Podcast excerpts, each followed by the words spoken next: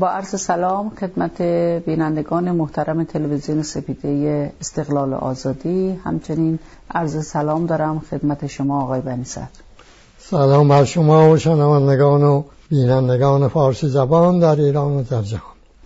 بینندگان محترم جلسه ششم در خدمت آقای بنی صدر به گفتگو می نشینیم در باب کتاب جدید الانتشار آقای بنی صدر به همکاری هم فکرارشون کتاب حقوق پنجگانه و این جلسه ششم اختصاص پیدا می‌کنه به بررسی حقوق طبیعت. خدمت بینندگان محترم عرض کنم آقای بنی صدر کتابی رو به نام سیری در تاریخ تحول اقتصاد سیاسی طبیعی ایران در واقع اسمش از موقعیت ایران و نقش مدرس جلد اول انتشار دادن. بخشی از تز دانشگاهی ایشون بوده. بخشی از این هست سیری در تاریخ تحول طبیعی ایران صفحه 82 بسیار جالبه از تاریخ طبیعت ایران و اینکه ایران چقدر سبز بوده مناطقش.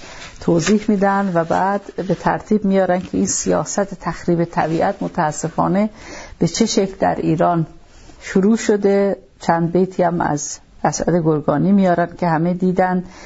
های صفاهان که یکسر چون بیابان بود ویران زده ها مردمان آواره گشته همه بی توشه و بی پاره گشته. به حال مثل امروز حال متاسفانه. و اینکه چرا ما به عنوان جامعه مدنی حقوق طبیعت رو رعایت نکردیم که جایی شده که الان بیابی خوشسالی خوش شدن تالاب ها رودخانه ها شور شدن رودخانه ها هوای آلوده ریزگردها به حدی رسیده که زیست و زندگی در ایران رو به جایی که مفرح باشه و انسان آرزوی اون چیز داشته باشه متاسفانه تبدیل به یک بلا کرده. و این که ما چگونه می‌تونیم با تکیه بر چه حقوقی از طبیعت و رعایت چگونگی رعایت حقوق طبیعت بلکه ایران را از نو آباد بسازیم این اختصاص پیدا می‌کنه به این گفتگو. بفرمایید آقای بنز بله حالا که شما به اون نوشته مراجعه کردید یادآور بشویم که از این بیابان شدن ایران از دوران قاجار در واقع شروع میشه. در دوران پهلوی ها وسعت پیدا می‌کنه. به طوری که در قبل از انقلاب با بنیانگذار جنبش سبز در فرانسه که متخصص بیابان زدایی بود این رو سازمان برنامه اون زمان دعوت کرد به ایران. و هم قبل از رفتن از من خواست که اطلاعاتی در اختیار بگذارم که دست خالی نره. بفهمه در با چه اوضاعی می‌خواد سلاح رو برو شود من هم, هم اون چیزهایی که می‌خواست در اختیارش گذاشتم. در مراجعت یک گزارشی منتشر کرد برای منم فرستاد که فارسی اون گزارش اون زمان در خبرنامه جبهه ملی انتشار دادیم. عنوانش بیابان شدن ایران. این عنوانش دزرتیفیکاسیون دلیان بیابان شدن ایران. این که گویی زمان شاه ایران مهد بهشت بوده. مراجعه بفرمان. به این جهت که ما به طبیعت ایران پرداختیم با توجه به خطری بود که طبیعت ایران رو تهدید می‌کرد. این است که وقتی که وارد ایران شدیم و من نامزد ریاست جمهوری شدم در اون بیانیه جمهوری به نام بیانیه جمهوری اسلامی منتشر شد هم به قضیه طبیعت پرداخته شده و بیابان زدایی. شعار یکی از هدفهای دوران ریاست جمهوری رو ایران سبز خوندیم. و طبیعتا ایران سبز باید با مشارکت مردم کاریش که گفتم اگه که من می‌گفتم من ایران سبز می‌کنم دروغ بود. بله. اما مردم ایران می‌توانند وطن خودشون رو سبز کنن یا بیابان کنن که حالا بیابان کردن. یه اشاره کوتاه بکنم. اون بیانیه شما به عنوان در خبرنامه هم انتشار داده بوده. حکومت ملی بوده. بله. در ایران ادعای انتشارش دادن بدون مشورت با شما تحت عنوان الان حافظه ببینید انسان باید واقعیت اونجور که رخ داده بگیم. نمیشم به حافظه خودم تکیه کنم بگم که بدون اطلاع من بوده. ولی این مسلم چون در 1351 صحبتی از جمهوری و جمهوری اسلامی بیمیان نبود تا بیانیه بیانیه جمهوری اسلامی باشه. بیانیه حکومت ملی بود و در شهرهای مختلف اروپا و امریکا به بحث گذاشته شد به آقای خمینی هم داده شد تحت عنوان حکومت ملی. این است که آقای خمینی اولین مصاحبه ای که از او در فرانسه در لوموند منتشر شد در روز ورود او هم شد. مصاحبه در نجف پر شد و داستان داره که خبرنگارهایی که رفته بودن مصاحبه کرده بودن تلویزیونی از خونه که آمده بیرونن این امنیتی های صدام این نوار گفتگویون ها رو ضبط کرده بودن. اینا یه نوار صوتی هم قول کرده بودن که از دید اونا مخفی مونده بود. اون آوردن در فرانسه. از اتفاق روز ورود آقای خمینی انتشار داد که او در اون نوار میگه مرحله اول استقرار حکومت ملی است. صحیح. بر مبنای اون بیانیه. بر مبنای اون که اون در اون چیز خونده بود. خب.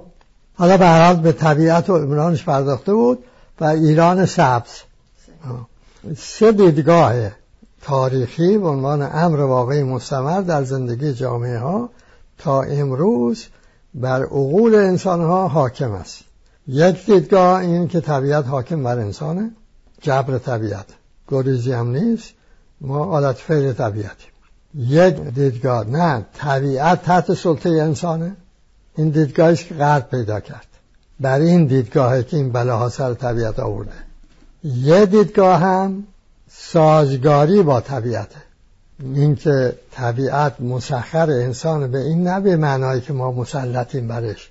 به معنای اینکه ما می توانیم این طبیعت رو در امران نگه بداریم مساعد با حیات انسانی وقتی به حقوق خود عمل می‌کنه.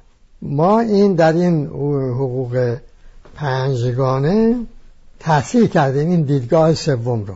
اون دو دیدگاه اول در تاریخ بشری امتحان داد.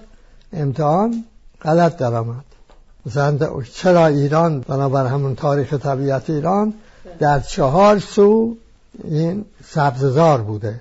جنوب شرقی شمال شرقی شمال غربی جنوب غربی.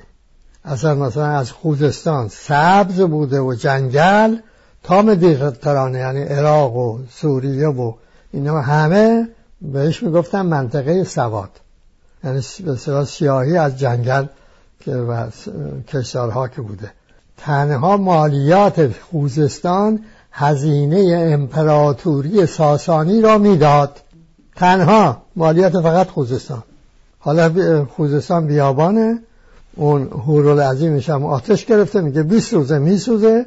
هیچ کس نمیگه آخه این چرا میسوزه اینجا آب بودا؟ ریزگردم خوزستانی رو فرار میده از اون سرزمین میشه.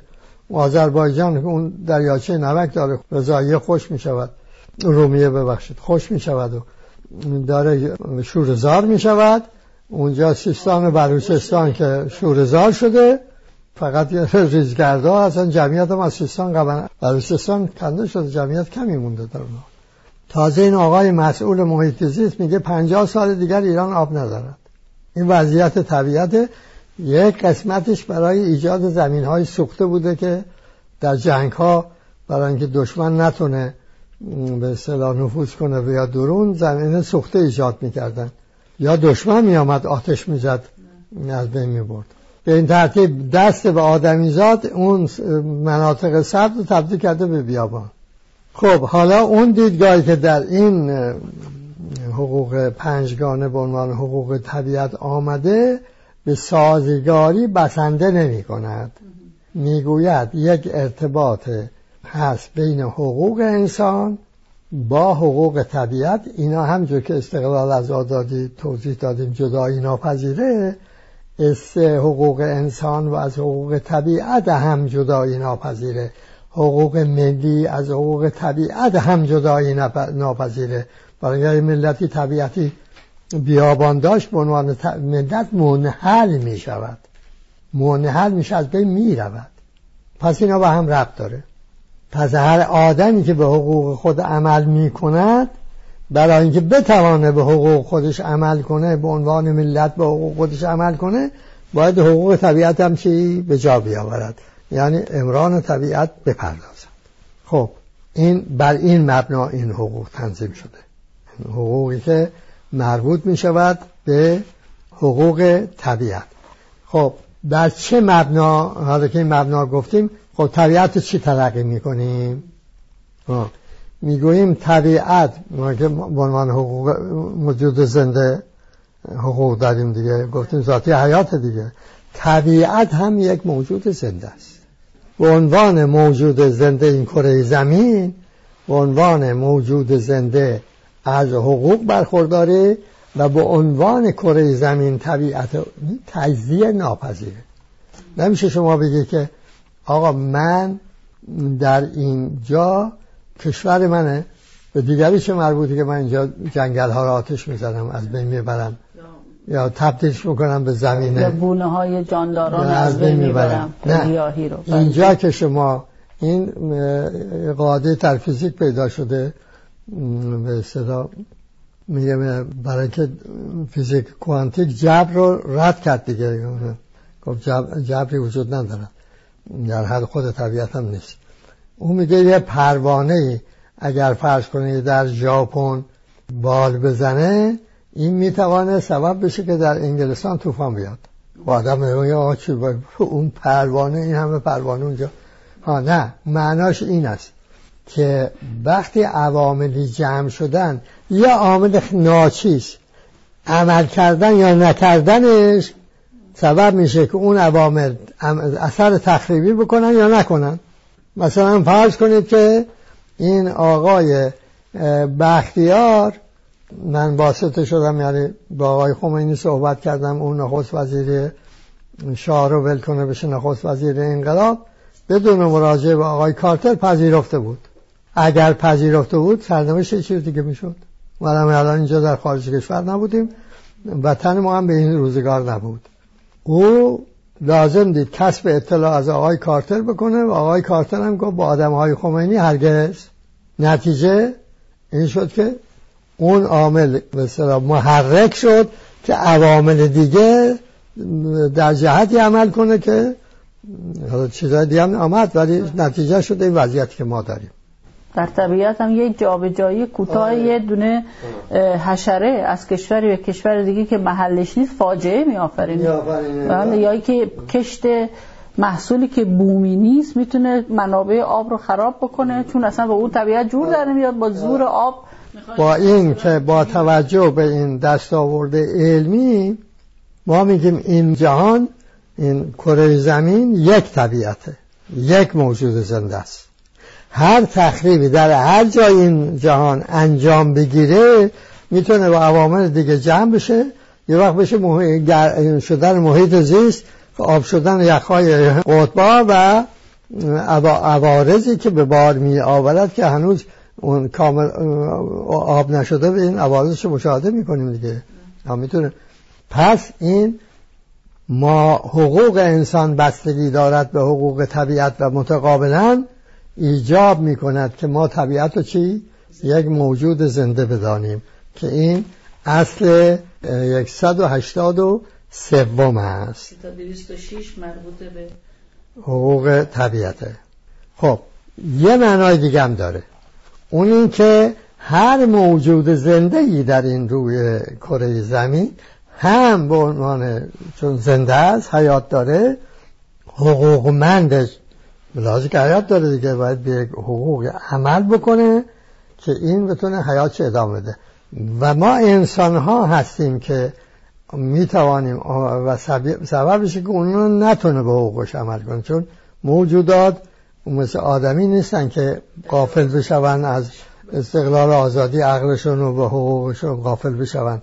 اونا به طور غریزی عمل می‌کنن و نابرین اگر ما تخریب ایجاد نکنیم اینا خود به خود از بین نمی روند پس اونا چون حق دارن بر زندگی ما میباید این حق را چی؟ محترم بشماریم و بدانیم. وقتی اون حق رو از بین بردیم اونا اون چیزا گیاهی و جاندارها از بین رفتن و طبیعت فقیر میشه. نتیجه زندگی ما مشکل میشه به خصوص که جمعیت هم در دنیا در حال افزایشه. پس این حقوقمند بودن همه زیندگان از گیاهی و غیر گیاهی هم این جز رایت جز حقوق انسان به شماره می رود و دارای کرامت و منزلتن. اونم همه این پدیده های طبیعت مثل خود انسان کرامتمندن و کرامت با عمل به حقوق است که بیشتر می شود و انسان کرامتمندتر می شود خب سه اینکه این حقوقی که این موجودات دارند مزاحم هم نیستن. این دروغ است. و خب، این مثلا میگه من بر طبیعت مسلطم فرض می‌کنه که این طبیعت دشمنه دیگه. این باید مهار کنه رام کنه تابع به اصطلاح اراده خود بکنه. این کاری که غربی ها کردن. که الان بعضیاشون متوجه حالا شدن به اینکه خطا. رودخانه ها رو صاف می‌کرد. حالا فهمیده عجب فاجعه ایجاد کرده اکولوژیک. بعد این وقتی که آدمی فهمید به اینکه نه این بخواهد به این زندگی رو حقوقمند داشته باشه باید یک درک دیگری از رابطه خودش با طبیعت پیدا بکنه که بنابر این درک که بدونه که هر حقی که تجاوز بکنه بر حقی از دیندگان در این طبیعت تجاوز مستقیم به حقوق خودش به ترتیب اونا بر همون قاعده که گفتیم. اگر حقوق خودش قافل نشود نمی‌تونه زور بگوید و تخریب بکنه. پس هر تخریبی چون با قفلت از حقوق خود شروع می شود تخریب بر تخریب اضافه میشه چنان که شده نتیجهش این طبیعت است که ما امروز پیدا کردیم و جامعه امروزی پیدا کردیم خب اینها به اصطلاح اون پایه های این حقوق طبیعت هستن. و ما اینا چیزی نیست. مثلا همون اصل 180 سوم که طبیعت رو موجود زنده می شمارد این هشت بند دارد. ما سه تاش شمردیم خب بعدی میاد به این که یه وقت آقای خمینی وقتی هنگام ورود به ایران گفت ما برق آب مجانی می‌کنیم آب مجانی می‌کنیم. حالا خیلی هم دست میاندازن میگن این چون نمی‌دونسته اقتصاد چیز و از زبان عام فریب به کار میبرده فریب می‌داده. نه این شدنیه. چون حق طبیعی هر انسانه بر آب حق داره بر مواد غذایی حق داره اینا نیازهای اولیه است بر هوای سالم حق داره. خب پس اینا باید آب مواد غذایی و هوای سالم برای همه شهروندان در همه جای جهان این فراهم باشه. این محتاج یک طبیعت غیر این طبیعتی که ما داریم که جهان تنها ایران نیست که داره در خطر بیابان شدنه. تازه من گزارش خوندم که جهان مطلع به این خطر بزرگه. چون این تخریب تنها ایرانی ها نبوده که با طبیعت خودشون کردن. جامعه های دیگه هم کردن و حالا این شده خطر بزرگ برای همه. خب معنای این چیه؟ که ما میگیم مثلا در ایران اگر ما بگیم که آب مجانی غذا مجانی نیرو انرژی مجانی هوای سالم مجانی برای همه. ریزگرد و پیسگرد و این چیزا هم نیست. میگه آقا این مجانی هن چه قوی پول خرج باید بکنین تا اینا سالم بشه. اینا اولا که به خود خود سالم بود. ما تخریب کردیم دیگه. خب حالا ما بخواهی این تخریب ها رو ترمیم بکنیم. اینجا مسئله عدالت ترمیمی به میان میاد. عدالت ترمیمی توضیح بدم به شنوندگان. بسیار مهمه برای که روزمره در زندگی باش روبرو هستن. این مفهوم که در سنت دینی ما بوده در فرهنگ ما هم بوده از دیرگاه تازه در جامعه های غربی این بهش پرداخته می شود مراد از عدالت ترمیمی این است که وقتی یک زیانی وارد شد چون عدالت میزان عمل به حق و تشخیص حق از ناحق هست اون بنابر اینکه اون تخریب ناشی از تجاوز به حق میشه با جبران یعنی اون ناحق رو حق کردن مثلا اون زایه ترمیم میشه. این بهش میگه عدالت ترمیمی. خب حالا الان ما در وضعیتی هستیم که باید که بنابر عدالت ترمیمی ترمیم بکنیم. یعنی خرابی ها رو چی کنیم؟ آبادان کنیم. این محتاج این است که ما اون چه از امکانات داریم مثل سرمایه بودجه دولتی و خود جامعه که داوطلب بشود نیروی عظیمی است دیگه. اینکه خود جامعه مدنی تصدی کنه امران طبیعت رو اینها این مقدم بشماریم این ترمیم تخریب ها رو. باید آب تعمین بکنیم. اینکه جاهای عمیق زده شده و سطح آب ها پایین رفته حالا همینجور پشت سر هم زمین پوک شده این گودالهای بزرگ ایجاد می شود زمین پوک شده خاک پوک شده نمی‌تونه باران در خود نگه بداره اینا تمام عوارض این تخریب طبیعت هست سود طلبی که سبب شده حالا اینا باید تمام جبران کرد. پس اینا هزینه در میداره. واضحه. مبنای این جبران نه سود بندی برای جیب کسانی است که فکر می‌کنن طبیعت زمین برای این است که اونا حد اکثر سود در حد اقل زمان به دست بیارن اگر از کشت و کار نشد اینا تبدیل کنن به زمین های بورسی جنگل ها رو بسوزونن مثل آقای مصباح یزدی. نه این برای این است که اون هدف حق هر انسان بر غذا بر کارمایه یعنی نیرو و برق و اونچه آتش و اینا که به درد پخت و پز و این چیزا می‌خواد نیرو. غذا نیرو آب و هوای سالم. این باید هدف سرمایه گذاری باشد. این حقوق طبیعت رعایتش یعنی این. خب. در ما بخوایم بودجه بنویسیم در ایران مهمترین مسئله اینه. پس اگر بخوایم این مسئله رو مهم بکنیم میباید که چکار کنیم؟ این بودجه دولتی رو آزاد کنیم تا بیشترین امکان بمانه برای سرمایه گذاری در این زمین ها و این ملازمه داره به تغییرات اساسی در این حجم دولت و ارز کنم به شما اونچه از هزینه ها که با طبیعت دولت سازگار نیست. یک رژیم استبدادی بهش احتیاج داره برای حفظ خودش این هزینه ها رو می‌کنه. اگر دولت کارگزار مردم بود احتیاج به این هزینه ها نداره. چون ما در اول انقلاب که چکار چجوری توانستیم 45 میلیارد بیاریم دلار رو بکنیم 35 میلیارد دلار بودجه بعدم بکنیم 33 میلیارد دلار. به این جهت توانستیم اون هزینه های زائد رو حذف کردیم دیگه. هزینه های استبداد حذف کردیم.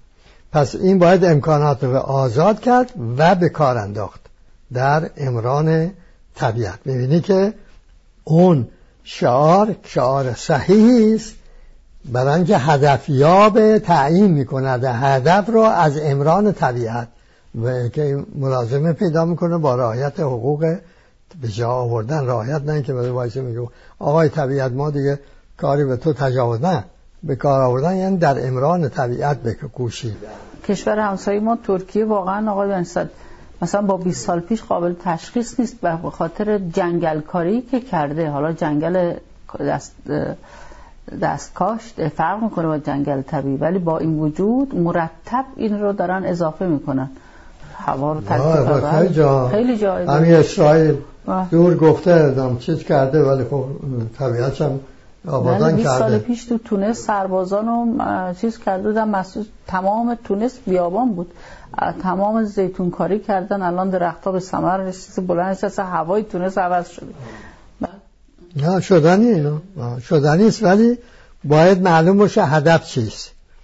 هدف این است که هر شهروند هر انسان هر موجود زنده بر اون چیزا بر غذا نیرو هوای سالم و آب حق دارد. باید هدف این همواره این باید باشه این حق هم بی هزینه باید در اختیار داشته باشه. اگر سرمایه گذاری های لازم انجام بگیره می‌توان رسید به این نتیجه. شرطی که مالکت خصوصی این منابع رو یک اقدیتی قبضه نکنه و در تخریب طبیعت و محروم کردن مردم به کار نبرد این حق مالکیت خصوصی رو. اینا به مالکیت خصوصی در نمیاد. در آب ایران مافیای آب وجود داره. داره. بله مافیا آب وجود داره مافیای زمین وجود داره. جنگل ها رو ویران می‌کنه آتش می‌زنن از بین می‌برن. روستاها خالی شده همینا واقعیت های زمان ماسیگه این هم در باب حقوق طبیعت. حالا ببینیم که یادآوری دیگری. خب برای اینکه این طبیعت حقوق انسان در طبیعت زندگی محیط زیستشه.